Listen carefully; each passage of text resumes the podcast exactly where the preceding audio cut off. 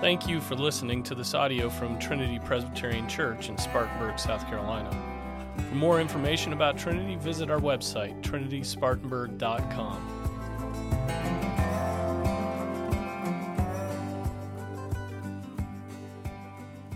John 18, 12 through 27. This is the word of the Lord. So the Roman cohorts and the commander and the officers of the Jews arrested Jesus and bound him and led him to Annas first, for he was father in law of Caiaphas, who was high priest that year.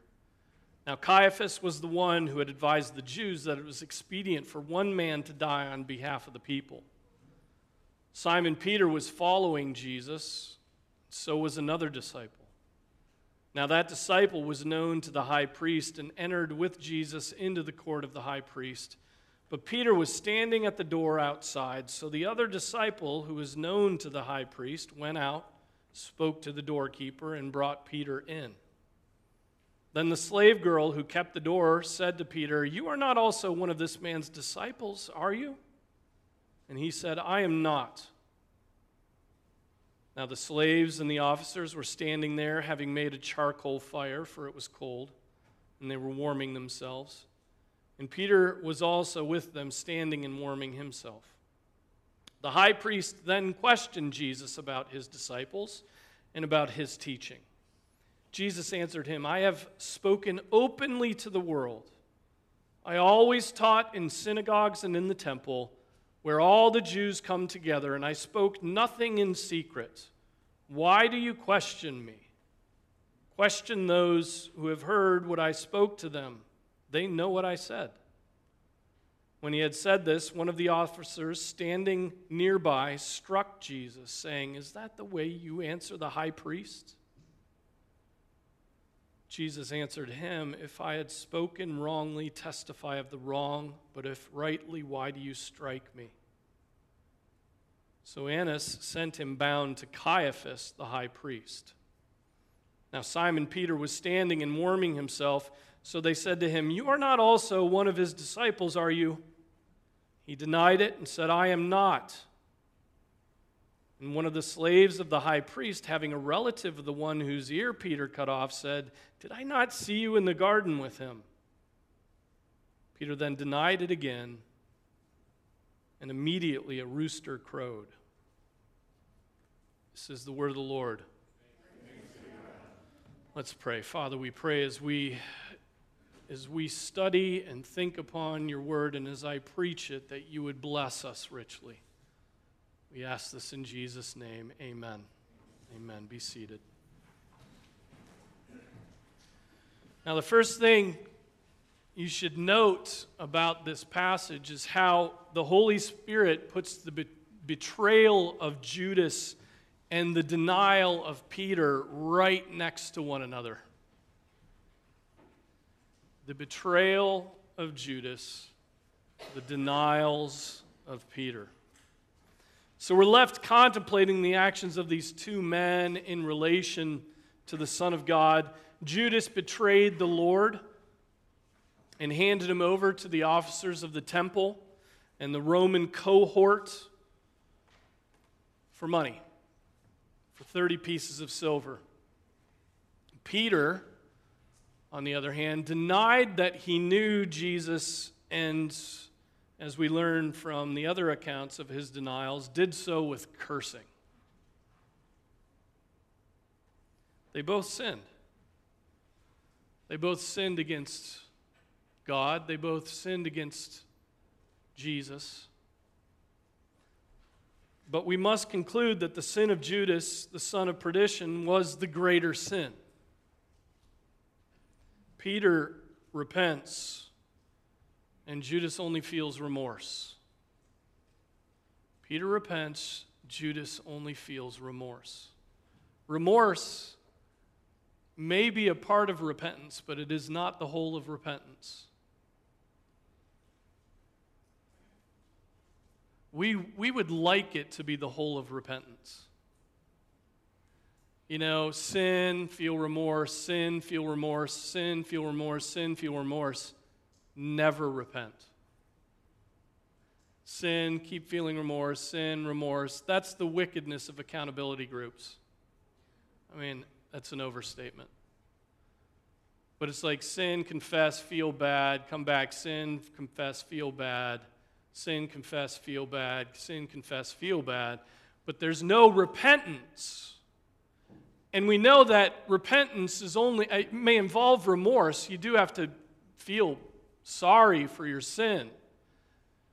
But repentance involves a turning away from that sin. Peter denies the Lord three times and then never does it again. Now, before the text of John's gospel turns to contemplate Peter's sin, the rest of Jesus is described. It's very late at night, right? We're, we're talking uh, late on Thursday, early Friday morning. As of yet, Jesus has not been charged with any crimes. But that does not stop these agents of the, of the Jews and the Roman soldiers from binding him and removing him by force from the Garden of Gethsemane where he has been with his men. He's taken to Annas. One commentary I read in preparation for the sermon said that Annas was the Jewish establishment's version of a, of a uh, mafia don the head of an extended family of ecclesiastical bureaucrats. The commentary goes on to explain what that means. He says, although deposed as high priest by Pilate's predecessor 15 years earlier, he contrived to have himself succeeded by no fewer than five of his sons, his son in law Caiaphas, and a grandson. While someone else might be the presiding officer of the Sanhedrin, Annas was the man to consult. He was pulling the strings. He was working out everything that came before the Sanhedrin. Caiaphas then was the official high priest of the time, but Annas was the high priest. And in fact, that's why in this passage he's referred Annas is referred to as the high priest. He's the de facto high priest. Now, the palace of Annas was very close to where Jesus was arrested, and that could be the reason that Jesus is taken there first. But, um, but it's more likely the very fact that Annas is this mafia don. He's the power, and so they're going to go to the power. They're going to go to the man who's been pulling the strings. Um, there's some confusion in this passage about who it's talking about because it seems like in verse 14 we've shifted to Caiaphas and talking about him. But the, the consultation after that, I believe, is before Annas. Because then in 24 we get so Annas sent him bound to Caiaphas, the high priest. It seems like the, this, this takes place with this, this mafia don, the first trial, and it's private it's not public, it's not in the halls of court, it's just a private interview with this power. Luke 3 refers to Annas as the high priest. And so there's, there's just a lot of um, a lot of attributing to him the power that he has. All right? So but for a moment, let's turn to Caiaphas. Who was Caiaphas? He was the man who had uttered prophetic words about the sacrifice of Christ. No doubt with a double meaning about which he had no knowledge, right? He, he didn't even understand what he was saying. In John 11, Caiaphas had promoted the idea of murdering Jesus judicially by saying to the council of chief priests and Pharisees from John 11, we read this. He says, Therefore, the chief priests and the Pharisees convened a council and were saying, What are we doing? For this man is performing many signs. If we let him go on like this, all men will believe in him, and the Romans will come and take away both our place and our nation. But one of them, Caiaphas, who was high priest that year, said to them, You know nothing at all. He's like, You idiots. That's what he's saying. You idiots, you know nothing at all, nor do you take into account that it is expedient for you that one man die for the people and that the whole nation not perish. Now, he did not say this on his own initiative, but being high priest that year, he prophesied that Jesus was going to die for the nation, and not for the nation only, but in order that he might also gather together into one the children of God who are scattered abroad. So from that day on, they planned together to kill him right? They, they understood what he was saying. He's like, hey, guys, let's just kill one guy and then the nation won't get destroyed. And that's, and the Holy Spirit is still speaking through him. Right? It's a prophecy, prophecy of Christ's death. And, and an understanding of even of Christ's death to a certain extent. But what he means by the words that came out of his mouth are let's murder him, let's get rid of him, we'll be safe. People won't go after him, the Romans won't get mad, there'll be peace. You just have to take care of one man, no big deal. And so, those prophetic words of Caiaphas, that it's expedient for this one man to die instead of having the whole nation perish, are essentially sanctioning a judicial murder. As the last verse proves. So from that day on, they planned together to kill him. He did not know that what he had said and the evil plan he offered would be turned to good. Jesus' death would indeed be for his holy nation, people from every tongue, tribe, and nation. His death would be that sacrificial atonement to save us from our sins. What Caiaphas, though, meant by the words was was more earthy. We need to get him out of the way before the Romans get mad. And so Caiaphas is a political pragmatist. He's going to do what will keep the status quo alive. Now, then, back in John 18, Annas has Jesus before him. And the plans that were hatched previously can now be enacted. Then the Holy Spirit suddenly shifts our focus from, and, and we retreat from Jesus before Annas and turn to the Apostle Peter. Remember that Peter had just been with Jesus in the garden moments before this. He had just been with him, and he, you remember, took out his sword. That act of, of zeal, ignorant zeal, we'd call it zeal, and he took out his sword and he cut off the ear of, and he drew blood of one of the men, uh, one of the slaves of the guard. Peter was probably still stewing on that whole situation, right? I mean, he's still thinking about the fact that, man, look what I did, and, and then, man, that was stupid, and then, man, he healed him, right? All these things are just like going through his head. What, what just happened there? And he's contemplating the fact that all the soldiers fell down as if in worship, right? And he's contemplating the fact that even still Jesus was arrested and taken off.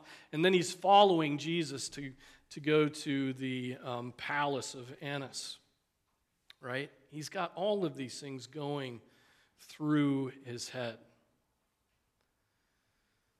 And then he's remembering what Jesus said about accepting the cup.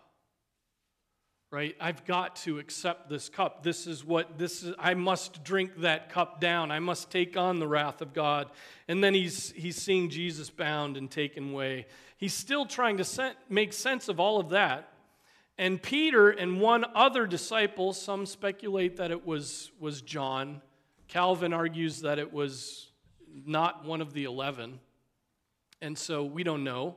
It could have been John um, for the firsthand knowledge of the events. Most say it was John. But Peter and one other disciple follow along as Jesus is carried away.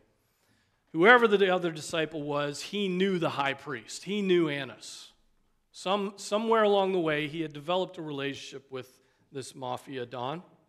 And so when Jesus came to Annas, he was able to make his way into the court of this high priest, the court of the palace of Annas. Peter, though, remains at the gate. the doorway to the court as this other disciple went in and asked permission for Peter to come in. So he goes in and is like, Can my, can my guy come in as well? It was granted, and Peter and the other disciple entered. Now it appears at that point that they part company. The other disciple probably goes into the house, into the palace to uh, see what's going on. And Peter goes about to the middle of the outer court. And there he, he naturally gravitates toward a coal fire because it's cold out, right? He's like, I'm going to head over there, feeling a little chilly. And so he makes his way there. Some servants are there warming themselves. Some servants and officers are there warming themselves during, um, during the cool of the night. Just past the door or at the door of this of the court was a servant girl who kept the door right? She un- unlatched it. She was in charge of unlatching and opening and closing the door. And um, she sees peter and asks a simple question. You are not one of this man's disciples are you? It's an easy question. It's a very simple question it's a yes or no answer, it's an immediate yes, and everybody could move on. Well, no, it's not an immediate yes. The Apostle Peter says, I am not. Yet the Apostle Peter, still reeling from the arrest, the violence of, of his action of cutting, right, and then the healing and Jesus' willing arrest, does not say yes. He says, I am not, and it's a full denial that he was a disciple of Jesus Christ. From the doorway, then, he moves to the middle of the court, finds that fire, stands there warming himself with some of the slaves, some officers. And you got to think that now Peter is afraid of being arrested. He's afraid, right? Half these officers had been there in the garden. They had seen him. They had seen this whole, whole Malchus affair, right? They had seen this. And so he's among the people that had been there. And he's afraid of being arrested. If he identified himself, he, he thought, well, I'm going to be removed and I'm not going to have the opportunity to help Jesus.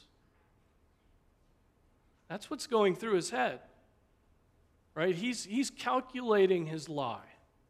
He's calculating his lie. They knew him, they knew him because of Malchus, and they would have appreciated a, a, um, a chance to arrest this guy and deal with him for attacking one of their men. And so, you and I, were we there, we would have been figuring out ways to conceal our identity too right? We would have been scared. He was scared. We, we would not have just come out and said, Why, yes, I'm one of his disciples, and let me preach to you the gospel of the good news. I mean, we all want Peter to do that, right? But there's none of us who would have done that.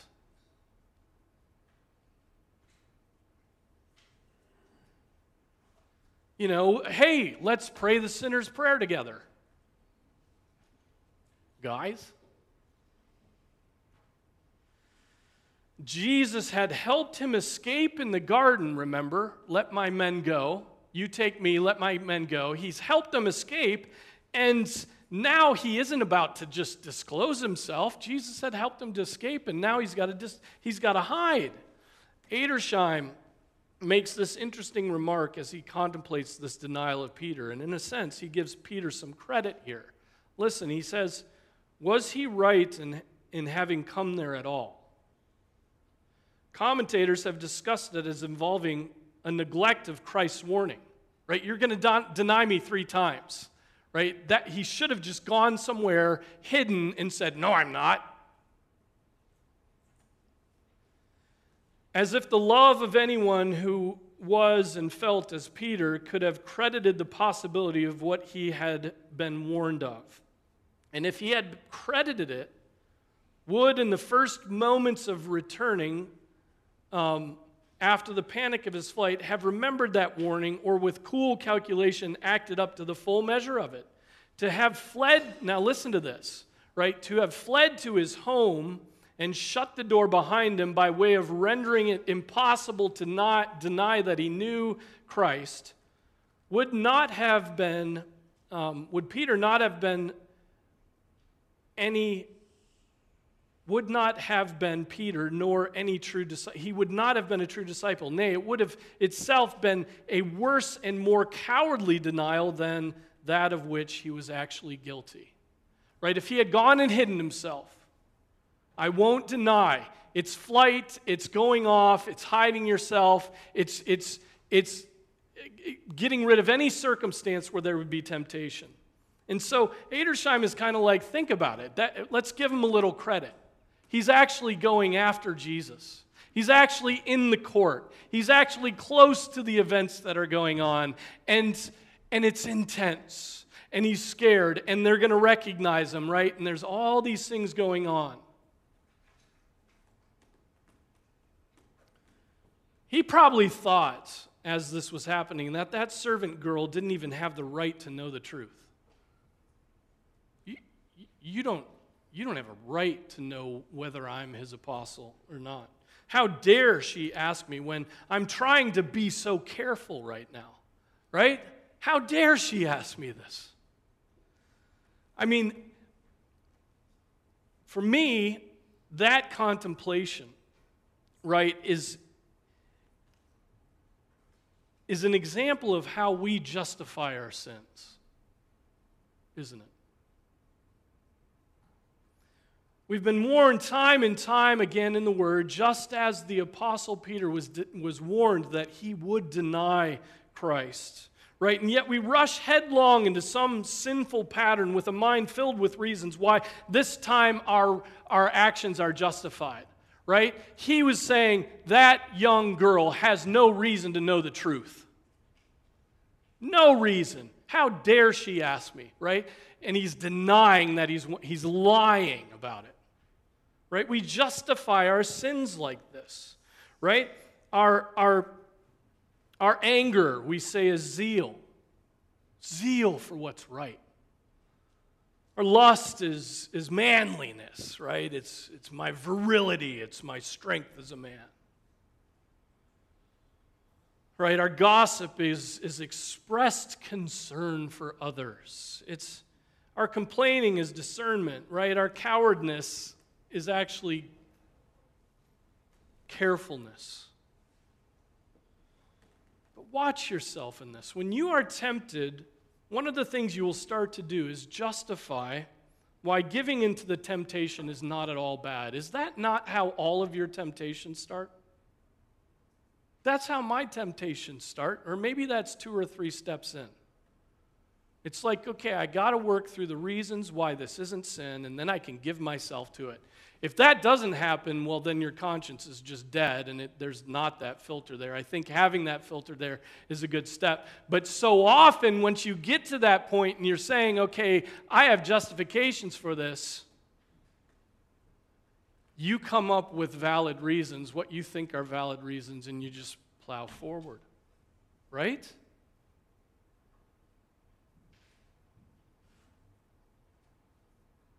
Right? We justify our sins. We give ourselves reasons to sin, reasons to do this or that. Peter had seemingly good reasons for not wanting to admit that he was Jesus' disciple. He had seemingly good reasons. If I get arrested, I won't be able to help Jesus. If I get taken away, what is he going to do? How can I help? Right? How, how, how, I can't abide by that thought. I've got to stay here, and so I'm going to lie.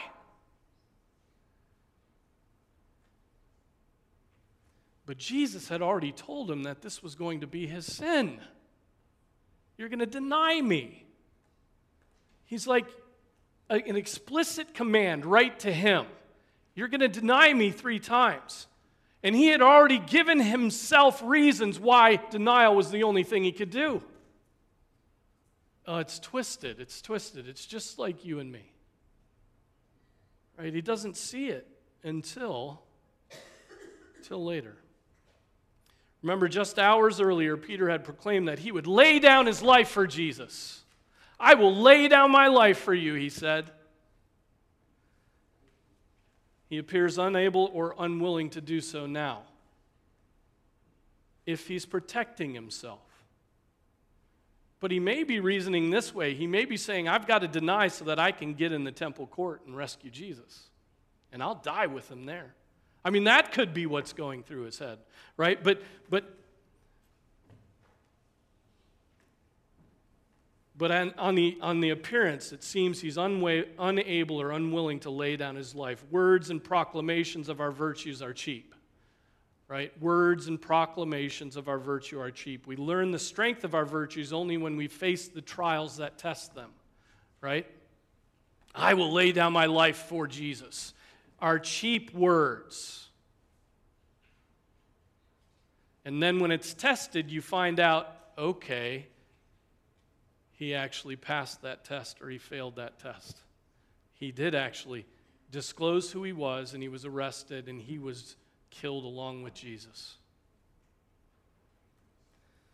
And then suddenly we move from the Apostle Peter standing and warming himself with the servants and officers out in the court to Jesus within the receiving room of the, of the so called high priest's house, Annas.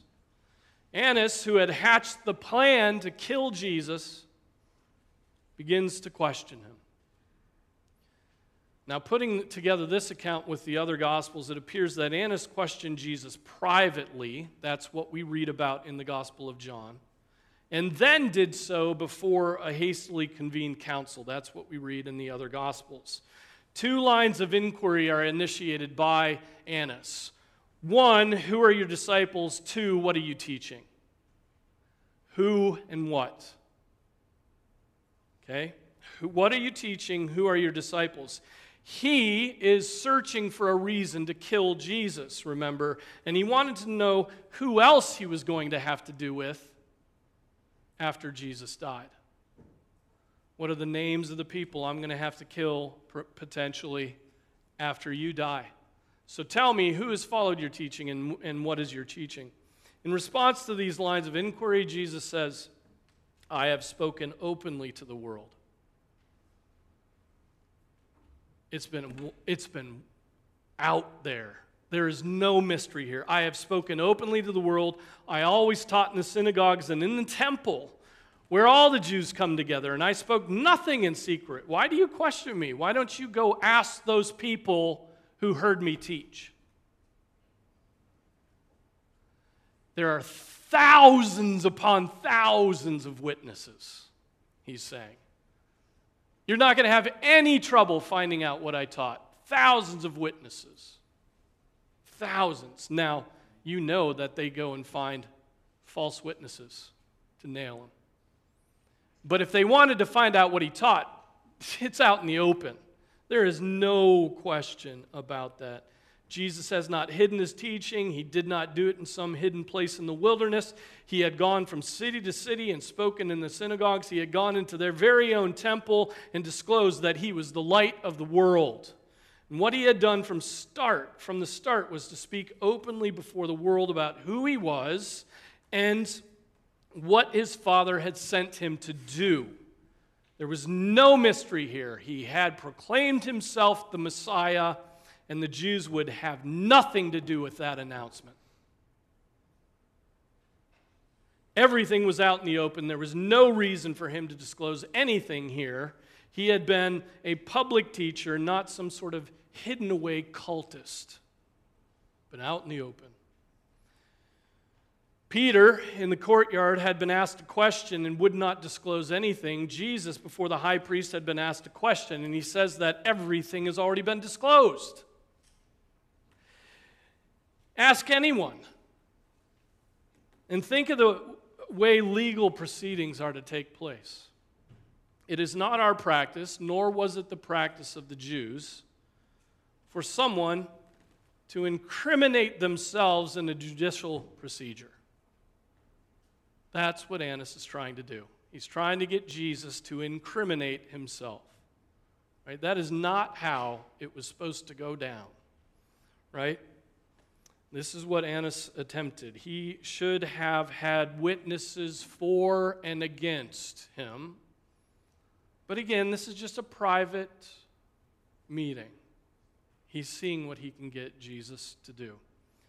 He's not concerned about propriety at this point, he's concerned about killing Jesus.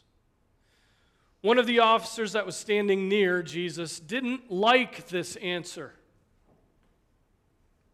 Imagine there, there may be no greater example of the pride of man than this one. This mere man doesn't like how he spoke to this mafia don. And so he gets out his billy club and strikes Jesus with it. The Greek seems to make it clear that he was struck in the face. And he says, Is that the way you answer the high priest? This is the first time the body of Jesus was struck by a sinner. The first time.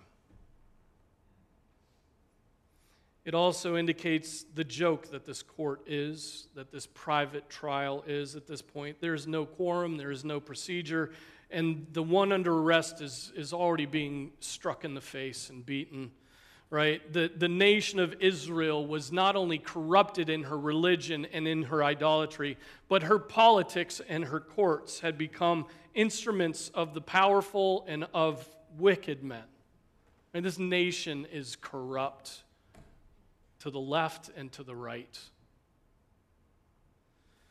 Jesus does not respond in anger, does he? In fact, he practices what he preaches by essentially offering the other cheek to the one who strikes him on the right cheek. He calmly responds to the, to the, the uh, aggression of the man with words telling him there was, no, there was no reason for you to do what you just did. Do you realize that, young man. There was no reason for you to do what you just did. If, if he had said something wrong, the officer should question what was said and bring to light what was wrong. Right? A question would do. I mean, is this what you mean by saying this? Can we, can we talk about this some? If what he said was right, there was no reason at all to strike him. This trial is a joke. And now this private inquiry by Annas ends, and Jesus is shipped off to be questioned by the official high priest, Caiaphas. And at that point, again, the shift, the, the text shifts. The scene changes to consider the conflicted Peter. We return to the coal fire where Peter is warming himself with the servants and officers. These men notice him and ask the very same question as the girl at the gate You are not also one of his disciples, are you? Again, Peter the pragmatist, Peter the one willing to lay down his life for Jesus, denies it. I am not. Then just what Peter fears takes place. What he's been trying to conceal is no longer concealed. He's been recognized by a slave who had taken an interest in the whole affair because it had been his relative who had that ear cut off and he had been there to see it. I saw you.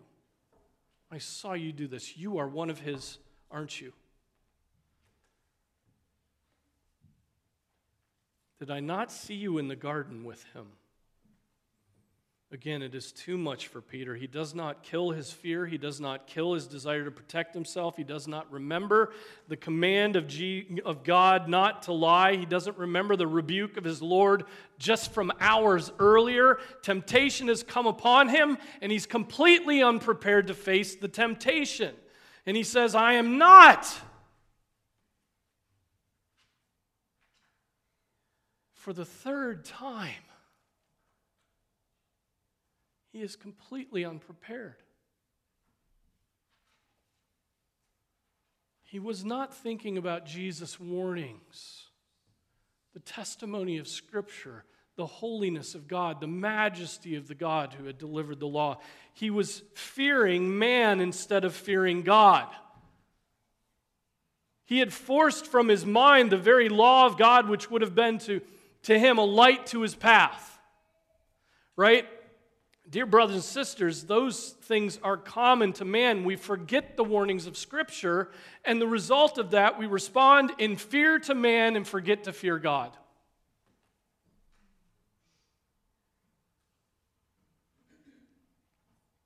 We put the commands of God out of our minds, and then we're, we're racked with fears, and it's the fear of man. You constantly, dear brothers and sisters, have to stoke the fear of God in your lives. You have to. Or you'll fear a thousand other things that will just torture you. Jesus had warned the disciples about this very kind of wrong fear. Behold, I send you out as sheep in the midst of wolves. Here is Peter in the midst of wolves. So be shrewd as serpents and innocent as doves, but beware of men, for they will hand you over to the courts and scourge you in their synagogues. This has got to be, I mean, how can Peter not be thinking of this from Matthew 10? And you will even be brought before governors and kings for my sake as a testimony to them and to the Gentiles. But when they hand you over, do not worry about how or what you are to say, for it will be given you in that hour what you are to say.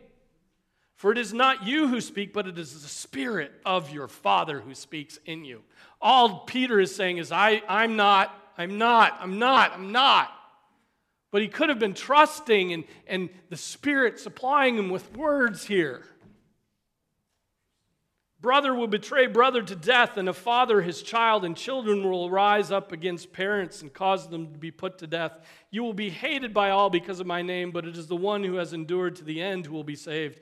But whenever they persecute you in one city, flee to the next, for truly I say to you, you will not finish going through the cities of Israel until the Son of Man comes. A disciple is not above his teacher nor a slave above his master. It isn't enough for the disciple that he become like his teacher and the slave like his master. If they have called the head of the house Beelzebul, how much more will they malign the members of his household?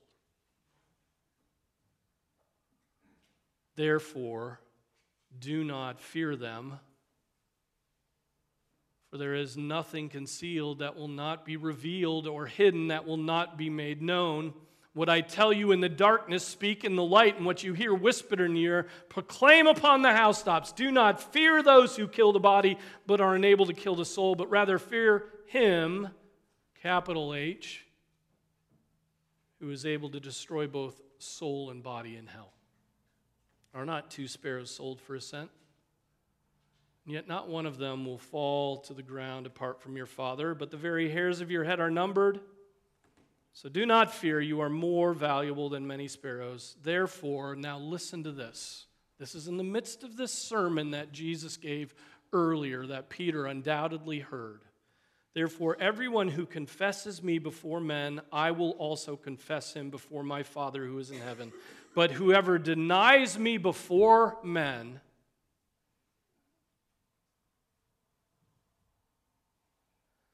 I will also deny him before my Father who is in heaven.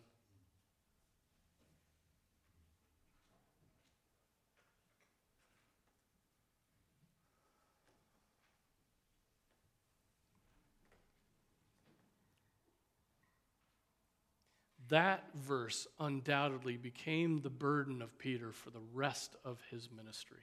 And if Jesus hadn't gone to him and restored him,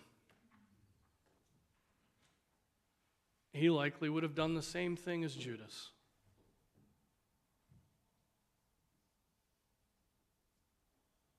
But think of that burden. I denied the Lord three times. And he had said, if, I, if we deny him before men, he's going to deny us before the Father.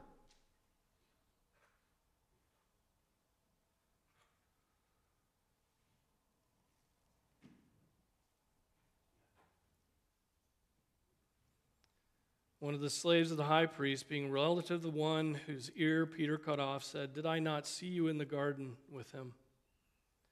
Peter then denied it again, and immediately a rooster crowed.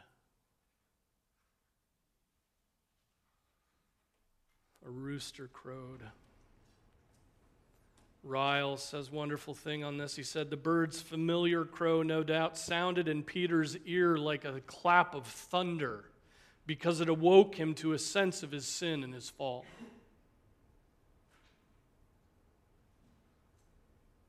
Ryle says, as long as the world stands, Peter's fall will be an instructive example of what a great saint may come to if he neglects to watch and pray, of the mercy of Christ in restoring such a backslider, and of the honesty of the gospel writers in recording such a history. Right? We see the, the, the ugly underbelly of the apostles. Right? These aren't supermen and they have to protect their reputation. No, the only thing that matters in Scripture is we see the holiness of Jesus Christ.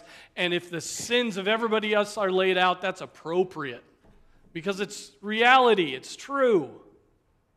Peter's sin here is so terrible. Even if he rationalized it, especially if he rationalized it. One other application here those who are weak ought not to undertake that which is not necessary. Does that make sense? Peter was weak. He ought not to have gone into the court. We could make that application, I think. Peter didn't need to follow Jesus into the court. Peter, he hadn't been asked to do that. He had been brought along by his friend. He was clearly unprepared for it. It might have been better had he not followed. Um, how many things do we enter into and we have neither looked to Scripture nor prayer to, prayed to God?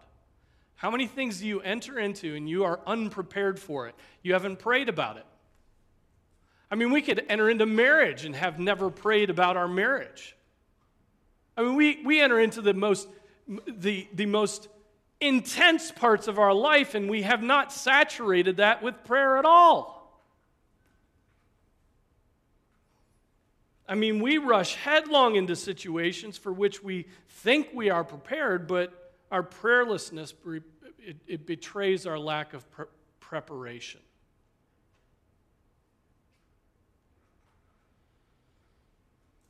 You know, when somebody comes up to you and they, they give you their plans, like, we're going to do this, and then we're going to do that, and then, you know, and then I'm going to get chickens, and then I'm going to have a six figure income, and then, you know, like, like men on Facebook like to, to boast. You know, if, if anybody, if I do that, if I do that, just stop me in my tracks and say, Have you prayed about this? Just ask me that. Have you prayed about this? I mean, you've got these plans. You seem to have it all figured out, right? You've got everything laid out. Have you prayed about this? It's like, Psh. you know, what scripture, you know, are you contemplating that led you to have such confidence in these plans? You know, what scripture are you mulling over that gives you, you know, the impetus for this? You ask those questions, it'll deflate me and it'll be perfect. Do it. We must do that. Last thing I'll say is this the episode is proof that Peter needed personally the death that Jesus was willingly marching toward. Peter needed Jesus to die. Peter needed that sacrificial atonement. Peter was such a terrible sinner. Peter was had faced the temptations that are common to man and failed just as you and I have. And he needed Jesus to go forward to death. He needed redemption. He needed forgiveness. He needed to be covered in the blood of Christ that was shortly about to spill on the ground. He needed to be washed in that blood. And think of it, in years to come, the Apostle Peter, restored by Jesus himself, would warn his brothers and sisters in the churches by writing this If you address as Father the one who impartially judges according to each one's work, conduct yourselves in fear during the time of your stay on earth. Knowing that you were not redeemed with perishable things like silver or gold from your futile way of life inherited from your forefathers, but with precious blood as of a lamb unblemished and spotless, the blood of Christ. Right? Think of the Think of the glory then of the Apostle Peter, though he would go on to sin, we know. Thank you, Apostle Paul. But think of the glory that he is telling men then the rest of his life fear God. Fear God. Fear God. Don't fear man. Don't, don't worry what they do to your body. He's actually putting into practice that sermon that he so faithfully put into practice in the garden and in the court of Annas. And so he's being sanctified. He's being, he's being moved along and he's becoming strength so that the church might be fed and may fight their own temptations. And so praise God for this. I guess there's one other thing I would say about the Apostle Peter. The Apostle Peter is to be lamented and not imitated in these sins. We often think, oh, Peter, is so, he's so much like me, you know, and, and we use Peter as this sort of excuse to be a, an idiot and a sinner and impetuous and unthinking. Don't do it. Imitate the Lord Jesus Christ. Yes, do not imitate Peter in his denying of the Lord. There is nothing pleasant about that. What was Peter's response to denying the Lord three times? He went out and wept bitterly. He poured out his soul before the Lord. He thought it was over, it was done. He had denied the Lord. And if Jesus hadn't come back to him and gently restored him, he would have been left in that anguish. So praise God, he was not. Amen. Let's pray.